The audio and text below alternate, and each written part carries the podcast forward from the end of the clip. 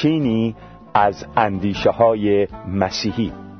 یک زندگی نو.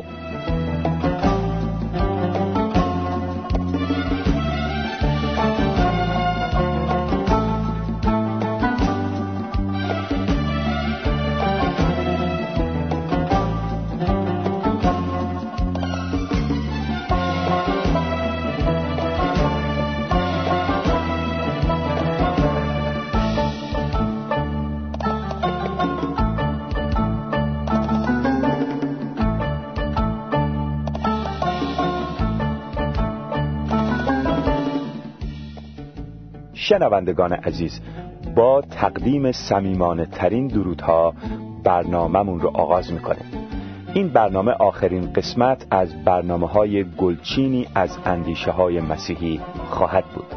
پس اجازه بدید اول بحث های قبلی رو مروری بکنیم. سی اس لوئیس متفکر مسیحی قرن بیستم بحث خودش رو از وجود خدا آغاز می‌کنه. او معتقده که انسانها در همه دوره های تاریخ در باطن خودشون این حس رو داشتند که باید مطابق اصول خاصی رفتار کنند.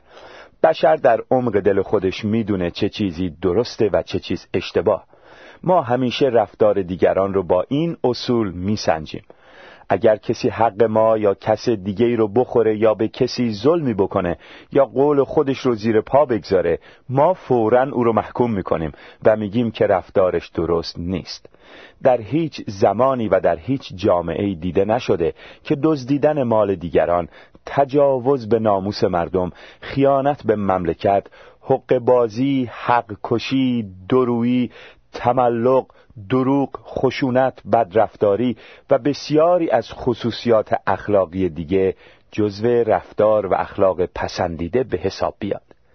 هر انسانی هم که خودش اینجور رفتار رو داشته باشه دلش می‌خواد که دیگران اینطور رفتار نکنن و از اونها انتظار داره که مطابق اصول درست رفتار کنن.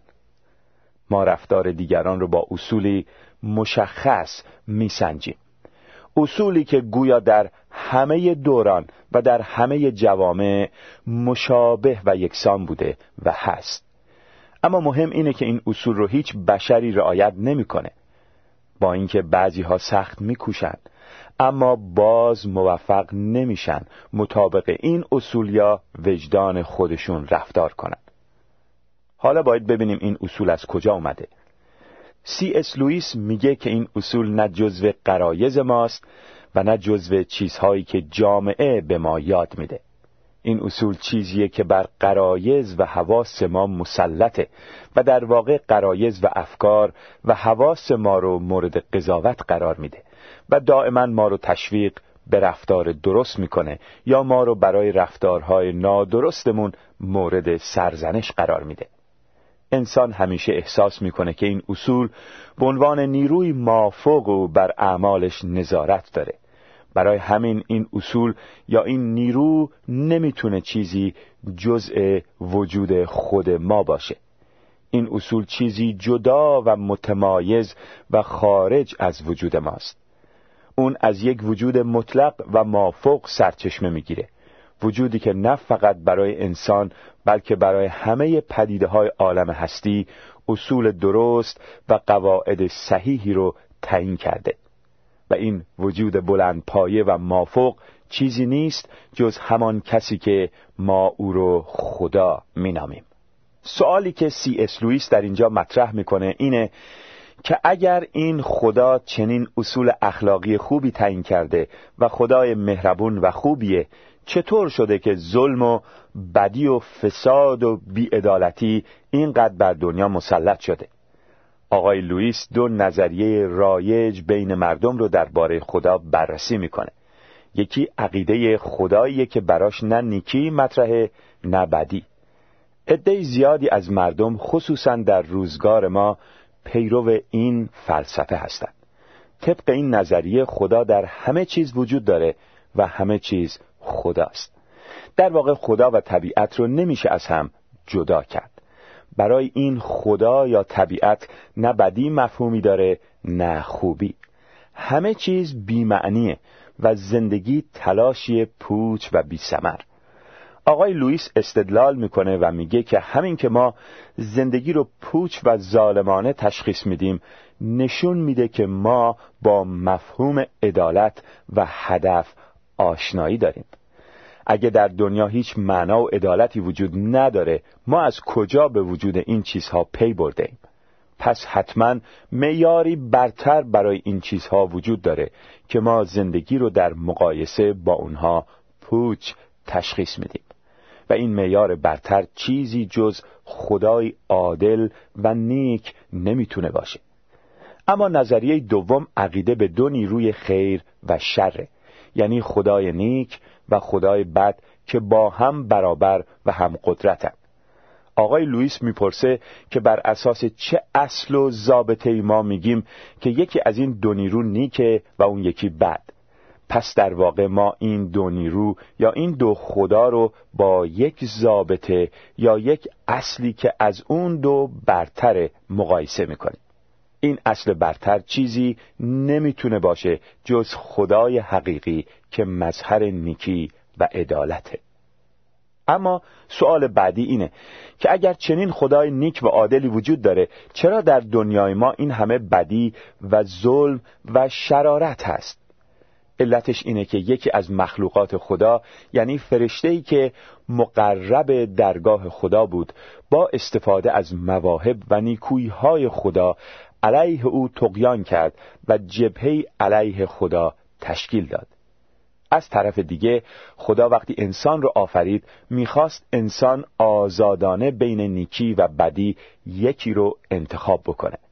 با اینکه خدا می‌دونست که ممکنه انسان راه بد رو انتخاب بکنه با این حال انسان رو آزاد گذاشت تا با میل خودش و داوطلبانه به طرف او بیاد. اما بدبختانه انسان هم به جبهه دشمن پیوست و علیه خدا تقیان کرد. تنها راه بازگشت این بود که انسان تسلیم خدا بشه متوجه کار فجیعش بشه و به یک وسیله طبیعت تقیانگر خودش رو پایمال کنه. یعنی اینکه به طرف خدا برگرده. اما انسان به تنهایی قادر به چنین کاری نیست. فقط کسی قادر چنین کاری بکنه که واقعا انسان خوبی باشه. اما هیچ یک از انسانها اونقدر خوب نیستن که بتونن به طرف خدا برگردن. برای همین خدا تصمیم گرفت که خودش به شکل انسان در بیاد و مثل انسان زندگی بکنه تا راه بازگشت انسان به سوی خدا فراهم بشه. اون شخص الهی که به صورت انسان در اومد همون کسیه که در مسیحیت عیسی مسیح نامیده میشه یعنی فرزند روحانی خدا. او از آسمان به زمین اومد و به جای همه انسانها مجازات شد. مسیح مثل یک انسان نیکوکاری عمل کرد که حاضر شد بدهی همه زندانی ها رو بپردازه و هر زندانی که این نیکوکاری رو باور کنه و تعهد بکنه که از خواست اون مرد نیکوکار پیروی بکنه از زندان آزاد میشه. این خلاصه ای بود از پنج برنامه گذشته. حالا ببینیم آقای لوئیس چه نتیجه از بحث خودش می‌گیره. شما رو به شنیدن این بحث دعوت می‌کنیم.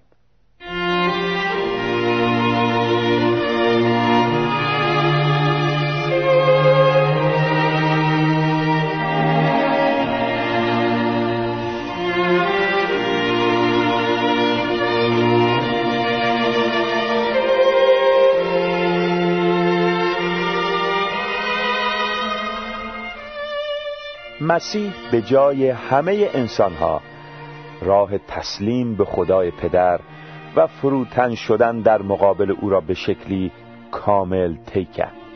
کامل به خاطر اینکه خدا بود و تسلیم و فروتنی به خاطر اینکه انسان هم بود. مسیحیان این اعتقاد را دارند که هر انسانی که در این فروتنی تسلیم و رنج مسیح شریک بشود در پیروزی او بر مرگ نیز شریک خواهد شد. زیرا که مسیح در سومین روز بعد از مرگ خود زنده شد یا در اصطلاح مسیحی ها از قبر قیام کرد. انسان با شریک شدن در مرگ و قیام مسیح زندگی جدیدی میابد این زندگی جدید چیزی متفاوت از اطاعت از تعالیم مسیح است.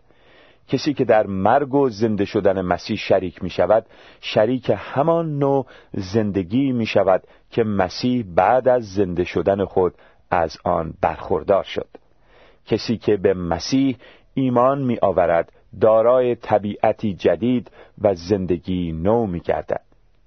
اما این زندگی جدید چگونه به او داده می شود؟ شاید اگر به تولد جسمانیمان دقت بکنیم پاسخ این سؤال را بیابیم تولد ما دست خودمان نبود. ما زندگی خود را از دو انسان دیگر یعنی پدر و مادرمان دریافت کردیم. وقتی آنها ما را به وجود می آوردند نه با ما درباره راه انجام این کار مشورت کردند و نه روش آن را به ما توضیح دادند. بچه ها هم معمولا تا سنین نوجوانی از چگونگی تولید مثل اطلاعی ندارند. با این حال آنها وجود دارند و زندگی می کنند همان خدایی که مقرر کرده که انسان به این شکل به وجود بیاید مقرر کرده که تولد و زندگی روحانی را نیز از طریق مرگ و زنده شدن مسیح به ما عطا کند. اما وقتی می‌گوییم که ما از طریق شریک شدن در مرگ و قیام مسیح می توانیم تولد و زندگی روحانی بیابیم منظورمان چیست؟ عملا باید چه کاری بکنیم؟ وقتی مسیحیان راجع به شریک شدن در زندگی مسیح صحبت می کنند منظورشان این است که فرد باید با ایمان و توکل انان و افسار زندگی خود را به او بسپارد. این ایمان و توکل شامل دو کار مشخص است. کار اول این است که شخص باید با عقل و درک خود بپذیرد که مسیح واقعا مظهر و جوهر ذات خداست یا در اصطلاح انجیل یگان فرزند خداست. و اینکه او از آسمان به زمین آمد تا در راه رستگاری انسان رنج بکشد کشته شود و روز سوم جسمن زنده شود. کار دوم این است که شخص باید اراده خود را تسلیم او کند. او باید بپذیرد که دیگر برای خود زندگی نکند بلکه برای کسی که او را از هلاکت ابدی نجات داده است.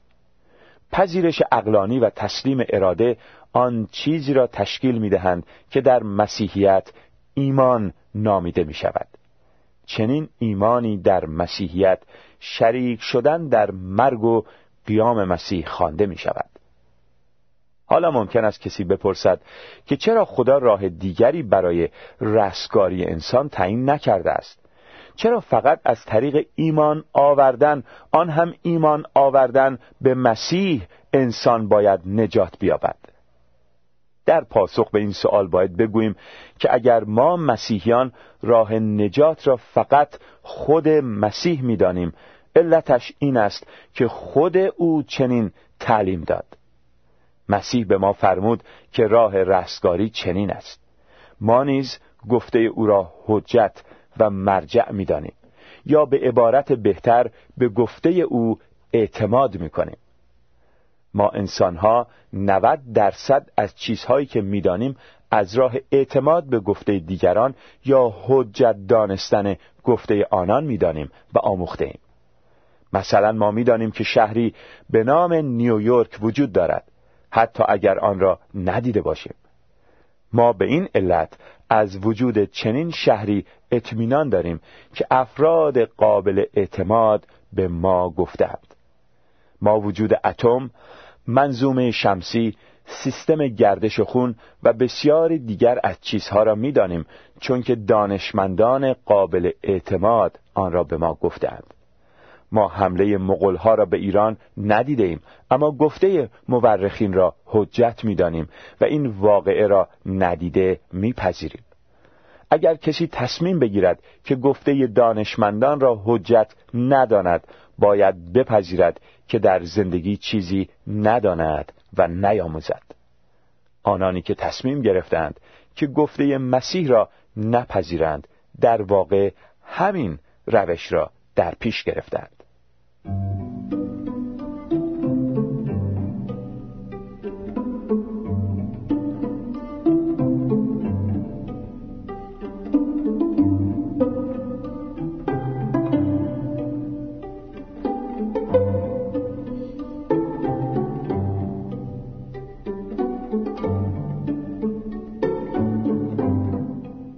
اما یک نکته مهم.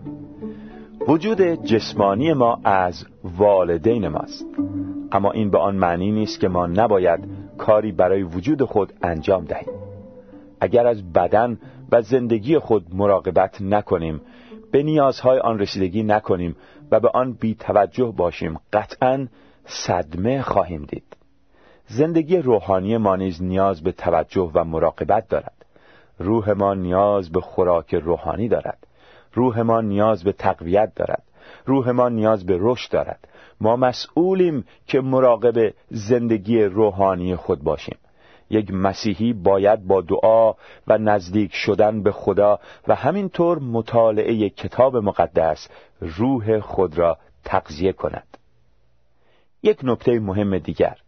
خداوند بدن انسان را طوری خلق کرده که اگر صدمه ببیند خودش را ترمیم کند و بهبود یابد.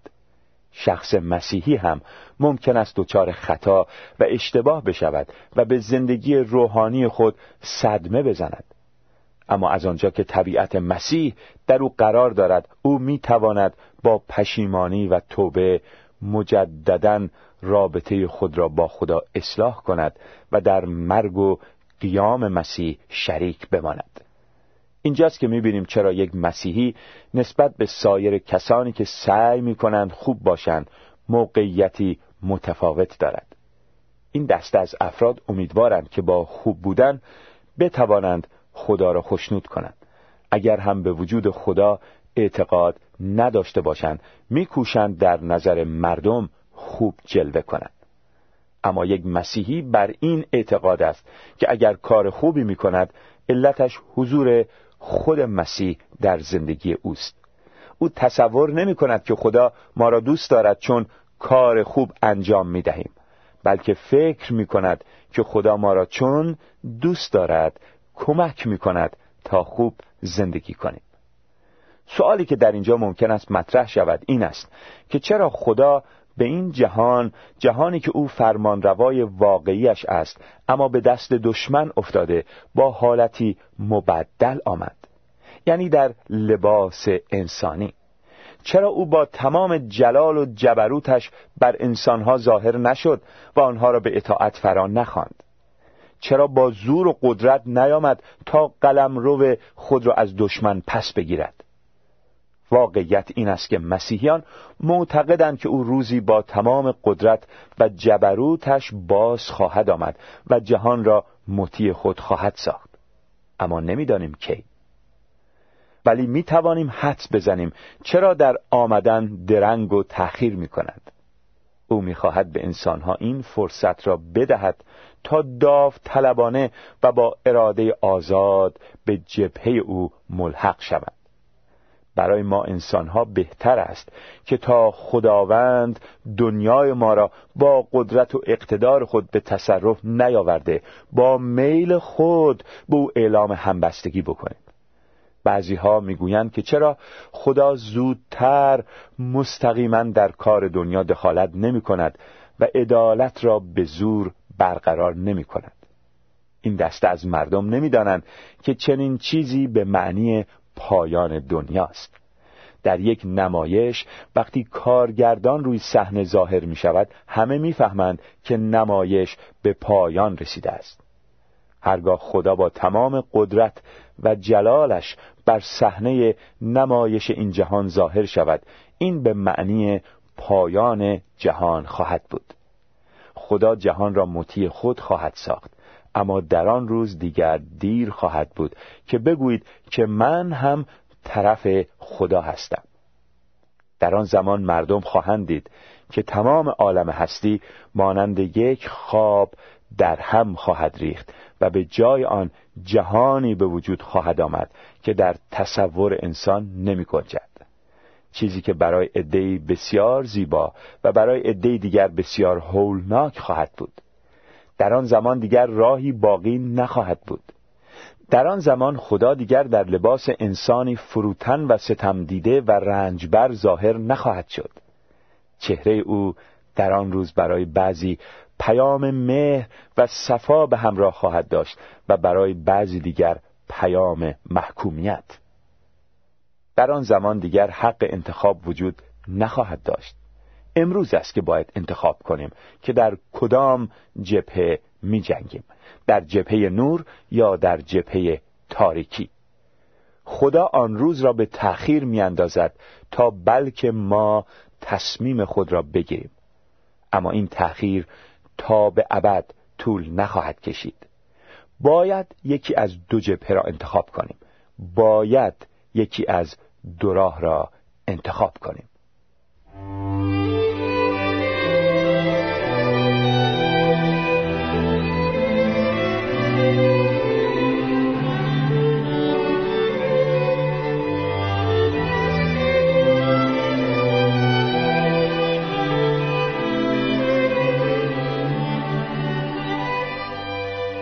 شنوندگان عزیز تصور می‌کنیم که گفته سی اس لوئیس کاملا گویا و روشن بوده و نیازی نیست که ما چیزی به اون اضافه کنیم.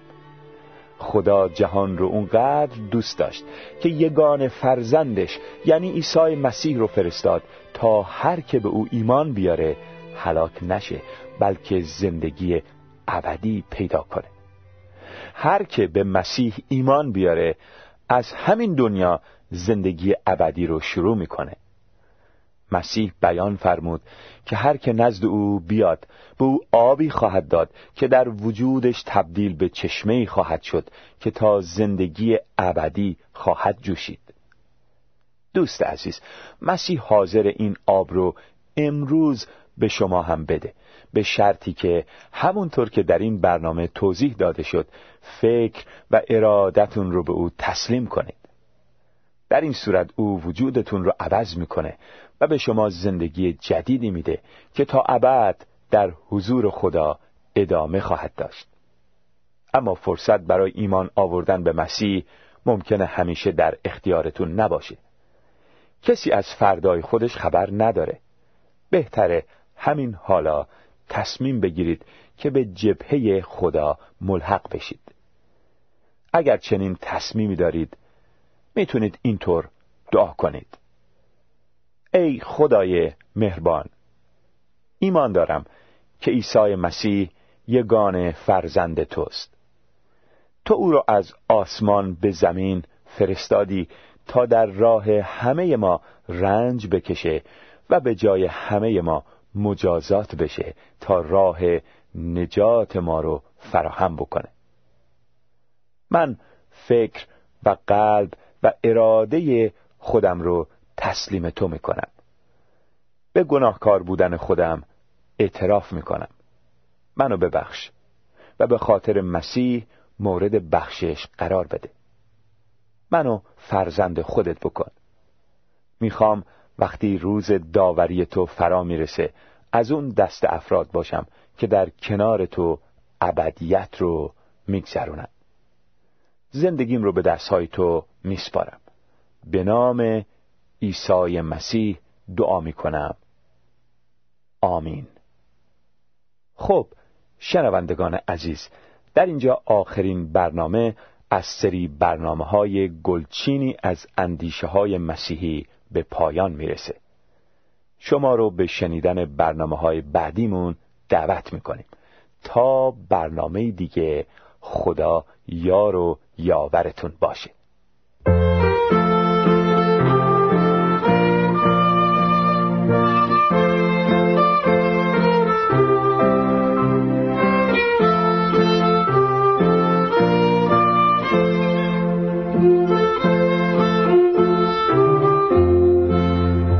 چون برای ما آمدی از بالا در آخری خوابانیده شدی. دیگر جا ندادن تو را. به قلبم بیا ای عیسی. جا هست در قلبم برایت. ای عیسی در قلب من بیا. جا هست در قلبم برایت. وقتی آمدی تا رها بکنی مردم را از همه گناه. تو را داشت داشتن نفرت و کردن اذیت آخر کشتن دد ایسا به قلبم بیا ایسا